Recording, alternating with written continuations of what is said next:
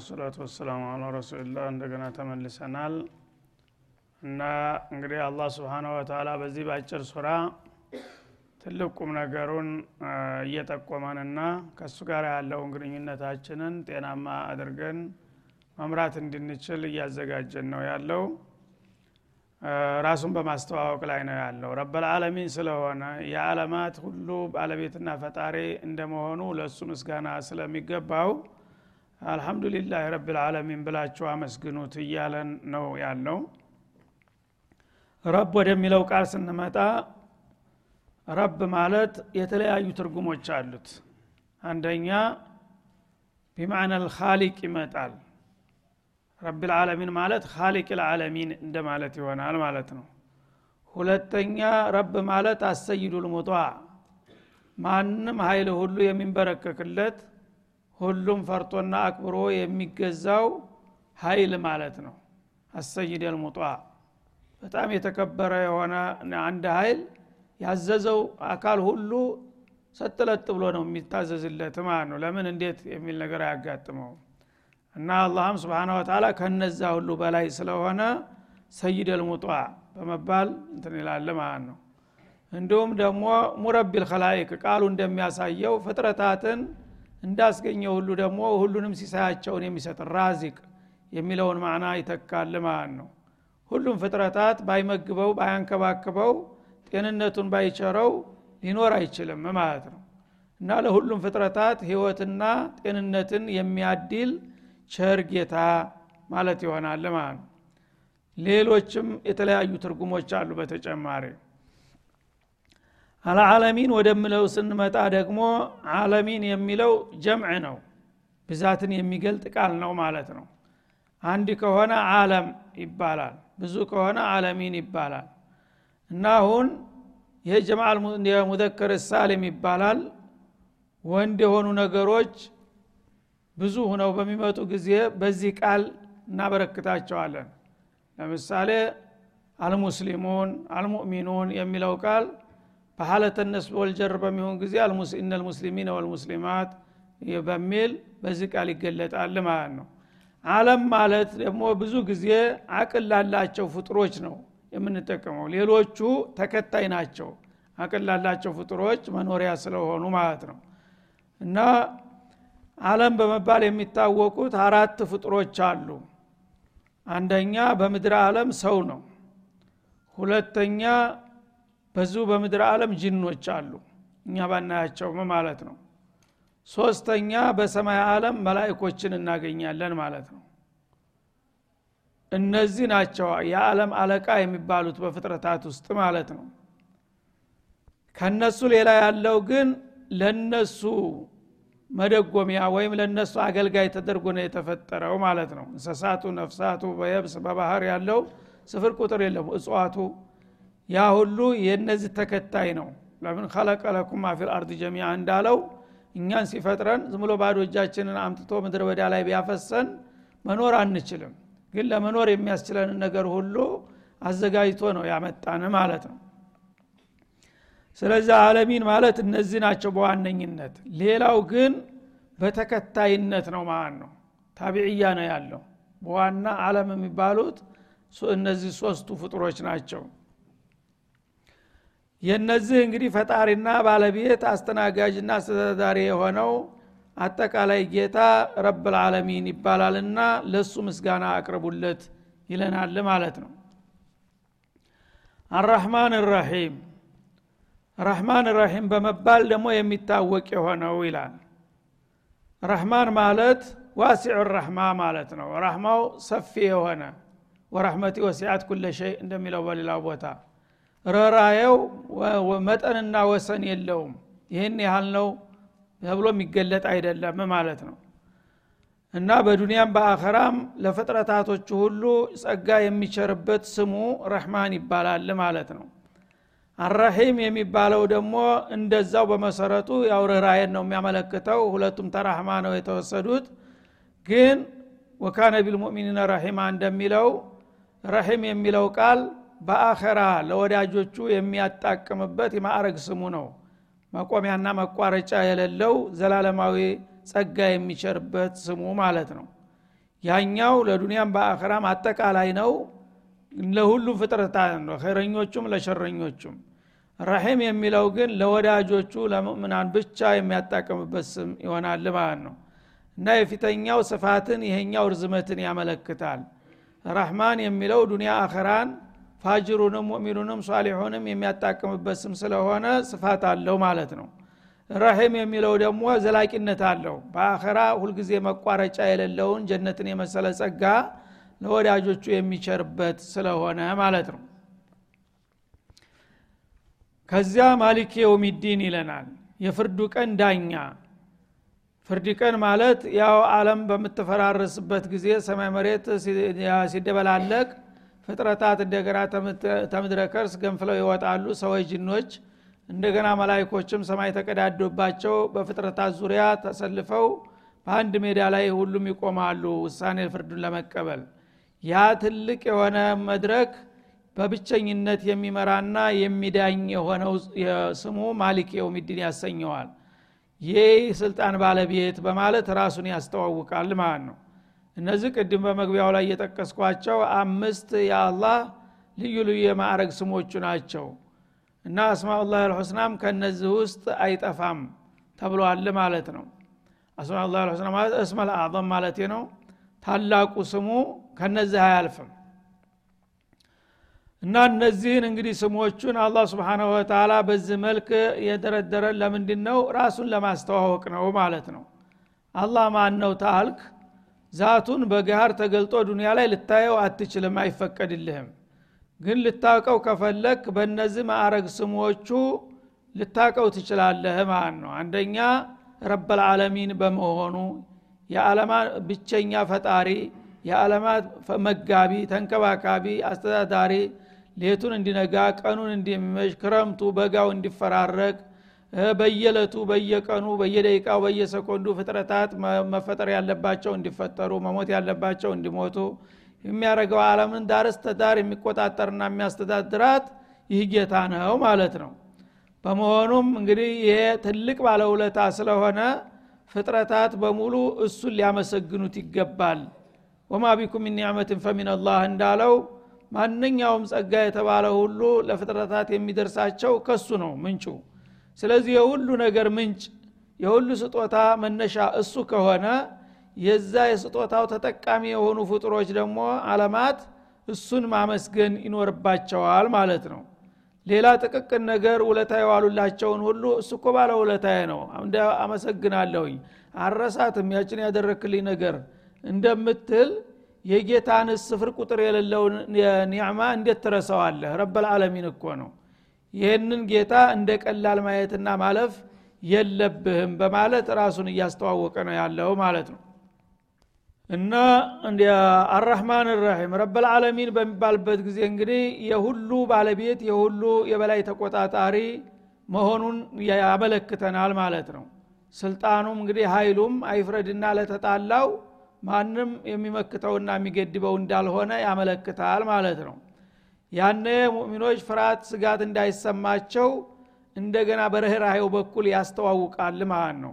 ስልጣኔ ወሰንና መጠን የሌለው ማንም እንደሚቆጣጠረኝና የሚፎካከረኝ እንደሌለ ብጠቁማችሁም ጨካኝ አምባገነኝ ጨፍጫፊ እንዳላደለሁ ደግሞ እወቁ። አራህማን ራሒም እጅግ ሮሮ በጣም አዛኝ ነኝ በማለት በርኅራየው በኩል ደግሞ ሁልጊዜ ተስፋ ሰጭ መሆኑን ያመለክተናል ማለት ነው እና ጌታ እጅግ ሮሮ ነው አዛኝ ነው በሚባልበት ጊዜ ደግሞ ሰው ዛቡን እንዳይለቅ እንግዲያውስ አዛኝ ሮሮ ከሆነ ፈለግኩትን ባደርግ ምንም አይለኝም እንዳትልና እንዳትዝናና ደግሞ ማሊክ የውሚዲን አለ ማለት ነው።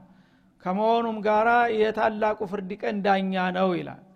የታላቁ ፍርድ ቀን ዳኛ ከሆነ በዛ ቀን የሚዳኝ ነገር እንዳለ ጠቆመ ማለት ነው።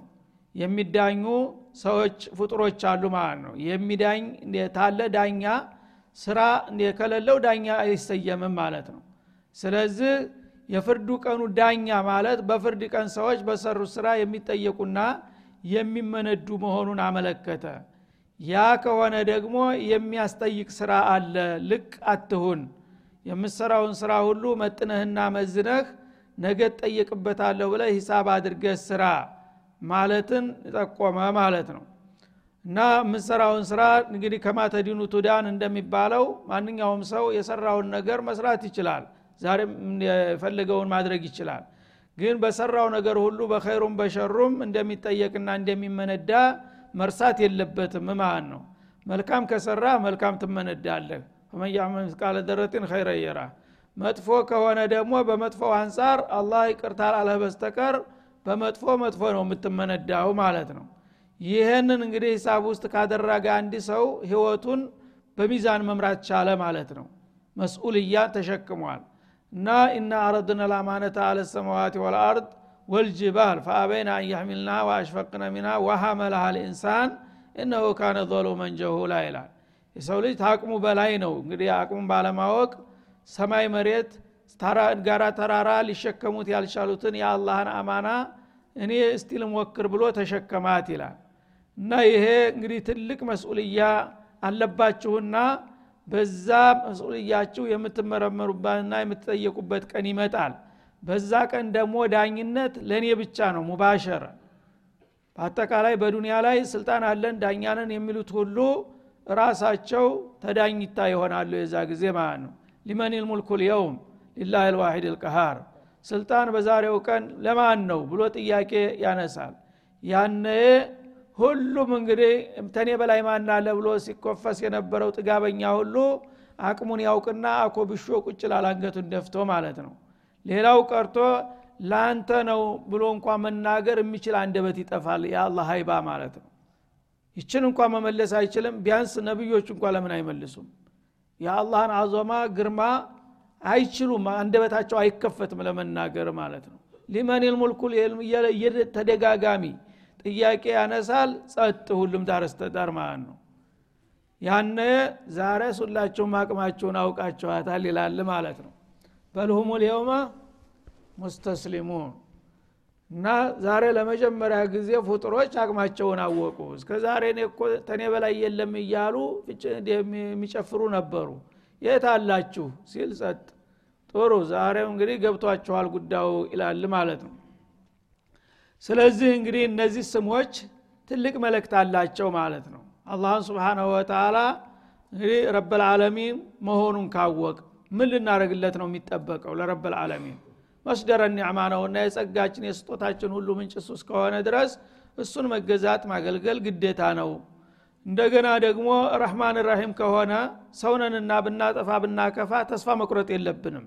ተጥፋታችን እንዴት እንደምንመለስ መምሪያ ያስቀምጦልናል ተውባ ካደረግን ሽሩጡን ካሟላን ረህማን ራሒም ነውና ሊቀበልን ይችላል የሚለውን ደግሞ ተስፋችንን ያለመልማል ማለት ነው። እንዲሁ ወለም ዘለም እያል ገና ኖራለሁ ከብራለሁ እያልክ ደግሞ ራስክን የምታዘናጋ ከሆነ ከለታት አንድ ቀን ቀጠሮ ተደረሰ ትወሰዳለህ። ያነ ደግሞ ማሊክ የውሚዲን ይመጣል ለፍርድ የምትቀርብበት ጊዜ ያጋጥመሃል ማለት ነው። እነዚህ እንግዲህ እያንዳንዳቸው ከጌታ ጋር ያለንን ግንኙነት የምንለካባቸውና ራሳችንን የምንገመግምባቸው ሚዛኖች ናቸው እነዚህ አስማ ላ ልሑስና ማለት ነው። እና እንግዲህ በዚህ መልክ ራሱን ካስተዋወቀ በኋላ ምን ይለናል? ወደ ዋናው ቁም ነገር በቀጥታ በመግባት ኢያከ ናዕቡዱ ወኢያከ ነስተዒን ቁሉ ይመጣል አሁንም ማለት ነው። በውስጥ ታዋቂ ስለሆነ እና እናንተ እንግዲህ እኔን ረበልዓለሚን መስደረ ኒዕማ ወልኸይር ወልፈዳኢል መሆኔን ካወቃችሁ እንደገና ደግሞ እጅግ ሩሩ አዛይ መሆኔን ተተገነዘባችሁና ማሊክ የውሙዲን መሆኔን ታወቃችሁልኝ።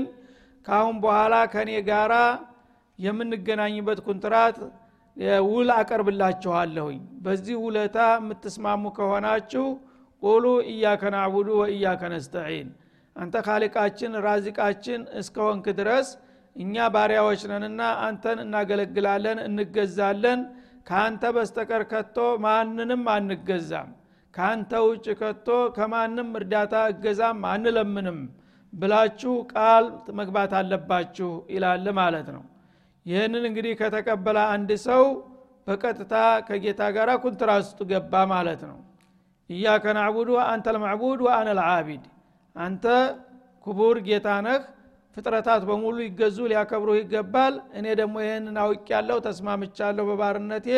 ለአንተ ታዘዛለሁ ሰግዳለሁ እጾማለሁ ጸልያለሁ ዘካረጋ ሀጅጃለሁ ያልከኝን ሁሉ ለማድረግ ዝግጁ ነኝ የከለከልከኝን ሁሉ ለመከልከል ዝግጁ ነኝ ብለ ቃል ትገባለህ ማለት ነው ይህንን ካደረግ ጌታ ደግሞ ይህንን ወረታህን በዘላለም አለም በጀነት ወረታህን እሰጠሃለሁ ብሎ ቃል ይገባልሃል ማለት ነው። ይህን ኩትራት እስካከበርክ ድረስ አንተ ሁልጊዜ ዶማን አለ በአላህ ዘንድ ማለት ነው። እና አንተን ብቻ እንገዛለን። እዚህ ላይ እንግዲህ ናዕቡዱከ ነበረ ሲያቁም ያመለክተው ቁሉ ናዕቡዱከ ወነስተዒኑ ቢከ ነበረ።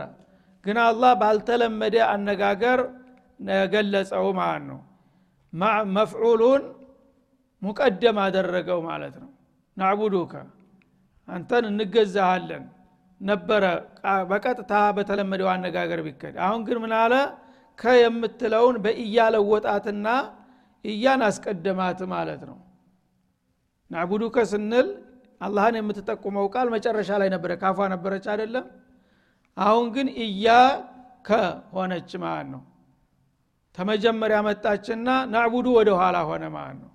ነስተዒንም ላይ እንደዛው ማለት ነው። ነስተዒኑከ የነበረውን እያከ ነስተዒን ወደ ኋላ መጣ ማለት ነው። ይህ ምንድ ነው የሚያሳየው? አንደኛ እኔን መገዛት በእኔ ብቻ መታገዝና መረዳት የሚለውን ኩንትራት ትቀበላላችሁ? ታለ በኋላ አሁን እንቀበላለን ሲል ግን እኔም ብቻ ሌላ እንዳይጨምሩበት ነው የሚለው። እያከ የጋራ ኢባዳ ከሆነ የጋራ እስቲዓና ከሆነ አልፈልግም። ለእኔ ብቻ ይልሃል ማለት ነው።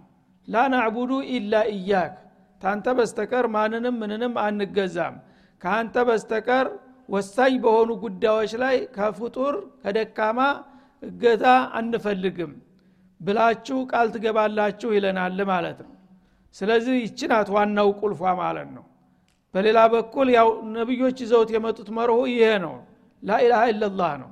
ላኢላሃ ኢላላህ ከአላህ በስተቀር የሚመለክ የለም። አይደለም የሚለው? ይሄ ደግሞ እያከ ናዕቡዱ ማለት ቃሉ ብቻ ሌላ ሆነ እንጂ ቀጥታ ላኢላሃ ኢላላህ ናት ማለት ነው። ከአላህ በስተቀር እውነተኛ አምላክ የለም። እሱ ብቻ ነው የምገዛው ታልክ እያከ አልክ ማለት ነው። ስለዚህ አንተን ብቻ እንገዛለን በሉ ከአንተ ብቻ እገዛ እንፈልጋለን ስለዚህ አላህ እንድንገዛው ብቻ አይደለም የሚጠይቀን ማለት ነው። ይህች አምልኮ የምትባለውን ነገር በቀጥታ መቶ በመቶ ሙሉ በርሰንቱን ለእሱ ብቻ እንድናውል ነው። እሱን እየተገዛን ግን ለሌላው በቀጥታም ሆነ በተዘዋሪ የተወሰነች በርሰንትም ከሰጠን ያ ተቀባይነት የለውም ማለት ነው። እኔ ብቻና ብቻ መሆን አለብኝ ነው የሚለው። ብዙ ሰዎች የማይረዱት ይህን ችግር ነው ማለት ነው ጌታን ይገዛሉ እድሜ ልካቸውን ይሰግዳሉ ይጾማሉ። በሌላ በኩል ግን የተለያየ ቅራቅንቦ ሲያስተናግድ ታገኛለ ማለት ነው። የዚ አይነት ዒባዳ አላህ አይፈልግም። መን አሚላ አመለን ወአሽረከ ፊ ገይሪ ተረክቱሁ ወሽርከህ ነው የሚልህ ማለት ነው። አንድ ነገር ለእኔ ብሎ የሚሰራ ሰው ለእኔ ብሎ ፍጹም ከሰራው ጥሩ መልካም ነው። ግን በዛች ነገር በተወሰነ ደረጃ በስሜት እንኳን እኔ ጌታም አዞኛል ማድረግ አለብኝ እግር መንገዱን ደግሞ ለእንዲህ አይነትም ትጠቅማለች የሚል ገረት ከጨመርክባት አለቀልህ ማለት ነው። የጋራ ኢባዳ አልፈልግም ለዛኛው ለሚስኪኑ ደካማ ስለሆነ ለእሱ ስጠው ጠቅልህን ያፉ ብያለሁኝ ነው የሚለው ማለት ነው። ግን አፉታው የደስታ አፉታ አይደለም። ያው እንግዲህ በምጠይቅብ ጊዜ ጠይቃለሁኝ ይህን ግን ያልፈልገውም ወደ ጣል ይልሃል ማለት ነው ስለዚህ ትልቁ ምስጥር እዚህ ውስጥ ነው ያለው ማለት ነው። ለአላህ እንደምንሰግር ለአላህ እንደምንጾም ማንኛውንም ዒባዳ ለአላህ ፍጹም መሆን አለበት። በስሜት ደረጃ አንድ ሰው ለምሳሌ መስጅድ ብቻውን ገብቶ ይሰግዳል። እየሰገደ እያለ ሌላ ሰው እሱን ምናልባት የሚያውቀው ሰው ወይም የማያውቀው ሰው በሚመጣ ጊዜ ባጠገቡ ሲያየው ጡምእኒናውን እዕትዳሉን ትንሽ ለውጥ የሚጨምርባት ከሆነ ያ ሰው እንዳይታዘበኝ ብሎ ወይም እንዲያደንቀኝ የሚል ስሜት ትንሽ ተተጨመረች አለቀላት ያቺ ሶላት ገደል ገባች ማለት ነው። በሌላውም እንግዲህ በንግግርም ሆነ በአቀራረቡ በማንኛውም ነገር ሰዎች እንዲህ ይሉኛል ይህን ካደረግኩኝ ያደንቁኛል ይወዱኛል ይህን ካላደረግኩ ደግሞ ይታዘቡኛል የምትል ነገር ከመጣች ያልቅላታል ማለት ነው። ስለዚህ እያከ ማለት ትልቅ ሚዛን ናት ማለት ነው። እያንዳንዳችንን በዛሂር እንቅስቃሴያችን ብቻ ባይሆን የልብ ዝንባሌያችንን ጭምር የምትለካ የነበድ መመርመሪያ ናት ማለት ነው። አንተም ብቻ እንገዛለን ታንተ ብቻ እገዛን እንፈልጋለን። ስለዚህ ለመሆኑ ዒባዳ ለአላህ ብቻ የምናደርገው ዒባዳ ምንድን ነው ወደሚለው እንመጣለን ማለት ነው። ስለዚህ ዒባዳ ደግሞ በጣም ሰፊ ነው። ብዙ ጊዜ እኛ የምናውቀው ዒባዳ ሲባል እቺ የፈረደባት ሶላት ናት ትዝ የምትለን ማለት ነው ተሰገደ ግደለም በሀገራችን እገሌ እኮ ማሻ አላ ሙእሚን ነው። ሶላቱን እጥብ አይልም። አበቃ። ሶላት ነው ዒባዳ መነሻ መድረሻው። ሶላት እርግጥ ትልቅ ነው። ግን ዒባዳ ማለት ህይወት ማለት ነው። ህይወት ሰው ወደዛ አለም መጥቶ ተዚች ዓለም ተሰናብቶ እስከሚሄድ ድረስ የሚያደርገው እንቅስቃሴ ሁሉ ኢባዳ ይባላል። በዚህ መልክ ነው የምናውቀው ኢባዳን ቁል ኢነ ሶላቲ ወኑሱኪ ወመሕያዬ ወመማቲ ሊላህ ረቢ ልዓለሚን ካለ በኋላ ምን አለ? ላ ሸሪከ ለህ። ወቢዛሊክ ኡሚርት ወአና አወሉ ልሙስሊሚን ኢባዳ በጣም አድማሱ ሰፊ ነው። ህይወታችንን በሙሉ የሚዳስስ ነገር ነው ማለት ነው። ስለዚህ እዚህ ቁጭ ብለን አሁን ደርስ መስማታችን ዒባዳ ነው ትልቅ ዒባዳ ነው። እንዳውም ለዒባዳችን ሁሉ ወሳኝ ነው። ለምናረገው ነገር ሁሉ መመሪያ የምናገኝበት ስለሆነ ከሶላት ያላነሰ ዒባዳ ነው። እዚህ ቁጭ ብለን የምናሳልፋት ጊዜ ማለት ነው። ከጾም ያላነሰ ዒባዳ ነው። ግን ስንቶቻችንን ይህንን በዒባዳነት የምናውቀው ማለት ነው? እንደገና ይሄ እርግጥ ነው የዲንጋራ የተያያዘ ነገር ነው። ከዚህ ስንጨርስ አሁን ወደ ቤታችን እንሄዳለን። ወደ ቤታችን በምንሄድ ጊዜ ኒያችንን ማስተካከል አለብን። አሁን ቤቴ ሄጄ ልጆቼ ጋር ተገናኝቼ ቤቴ ሕቁቆችን አስተካክሌ ብለን ከሆነ በሙሉ የምንራመደው ሁሉ ወደዛ የምንሄድበት ነገር ሁሉ በዒባዳ ነው የሚመዘገበው ቤት ገብተን ከልጆች ጋር ተገናኝተን የምንጨዋወተው ሁሉ ዒባዳ ሊሆን ይችላል ታወቅንበት ማለት ነው። ከዛ አልፎ ሻሃዋት እንኳ ሳይቀር ኢባዳ እንደሆነ ተናገሩ። ሰሃቦች ገረማቸው። አየት አሃዱና አለው ወይክተቡ ለሁ ለአጅር አሏቸው። ከባለቤቱ ጋር መገናኘት እንኳ እንደ ኢባዳ ይሆናል። አጅር ታገኛላችሁ ሲሏቸው እንዴት እንዲህ ይሆናል አሉ። አየቅዲ አሃዱና ሀጀተሁ ስሞ ይክተቡ ለሁ ሰዋብ ለገዛ ፍላጎቱ ብሎ ነው ያደረገው። አላህ እንዲደሰት ብሎ አይደለም። እንዴት ሲሏቸው ሀራአይተ ለወዱዐሁ ፊ ሐራሚን አዩስአል አሉ። ይህንን አሁን ፍላጎቱን ሐራም ላይ ቢጥለውስ በወንጀል ያስጠይቅ ነበር አሉ። ያስጠይቅ ነበር። የዛ ጊዜ ወንጀል የሚጻፍበት ከሆነ አላህ በፈቀደው በሐላሉ ካደረገው ደግሞ አጅር ማግኘት አለበት አሉ። በሎጂክ ስለዚህ ዒባዳ በጣም ሰፊ ነገር ነው። ምንናገረው ንግግር ራሱ ዒባዳ ነው ካወቅንበት ሁልጊዜ ኸይር ነው በምላሳችን ሊጎርፍ የሚችለው ማለት ነው። በአንጻሩ ደግሞ አይፍረድና መጥፎ ከተናገር ያው ጸረ ዒባዳ ይሆናል ማለት ነው። የምናየው ነገር አላህ በፈቀደው በወደደው መልክ ከሆነ ዒባዳ ነው። የምንሰማውም ነገር ዒባዳ ነው ማለት ነው። እግራችን የሚራመድበት እጃችን የሚጨብጠው ልባችን የሚያስበው ሁሉ ዒባዳ ነው ማለት ነው እነዚህ ሁሉ ነገሮች እንግዲህ መምራት የምንችለው የአላህን ስብሓንሁ ወተላ መመሪያ ስንቀበልና ስርአቱን ስናውቅበት ነው ማለት ነው። በዚህ መልክ ነው ዒባዳን መረዳት ያለብን እንጂ መስጅድ ብቻ ስንገባ ዒባዳ ላይ ነን ከዛ ስንወጣ ደግሞ እንደፈለግነን የምንል ከሆነ ይህ አይነት ዒባዳ በአላህ ዘንዳ ዘለቄታ ያለው አይሆንም ማለት ነው። እና መጀመሪያ ዒባዳን በአድማሱን አስፍተን ካየ ነው ጸረ ዒባዳ ነገሮች ደግሞ የሚመጡ በዛው ልክ ነው ማለት ነው። በሁሉም ነገር ያ ተዛ ተፈሩ ተወጣ ሽርክ ይመጣል አሁንም ማለት ነው። ሶላት ስትሰግድ ለአላህ ብለህ ነው የምሰግደው ለሌላ ብለህ ኒያት ታረግም መቸም ይህ የታወቀ ነው። ግን ሌላ ስራ ስራ ንግድ ስትነግድ የውምያ ስትሰራ የተለያየ መወዞፍ ሁነህ በቢሮ ስትሰራ እነዚህ ሁሉ ዒባዳ መሆናቸውን ታውቃለህ ታወቅ እነዚህ ሁሉ ነገር ቢኩል እክላስ ትሰራቸዋለህ ዒባዳ ናቸውና ግን ለዩልኝ ለይስሙልኝ ወይም ለጊዜያዊ ጥቅም ለግላዊ ስምዝና ብለህ የምሰራቸው ከሆነ እነዛ ነገሮች ራሳቸው ሽርክ ገብቶባቸዋል ማለት ነው። ተራ እንቅስቃሴዎቻችን ሁሉ ሳይቀሩ። ስለዚህ እያከናዕቡዱን ይሄ ሁሉ ያካትታል ማለት ነው። መጀመሪያ ዒባዳ ዘርፉ በርካታ መሆኑን ማወቅ አለብን።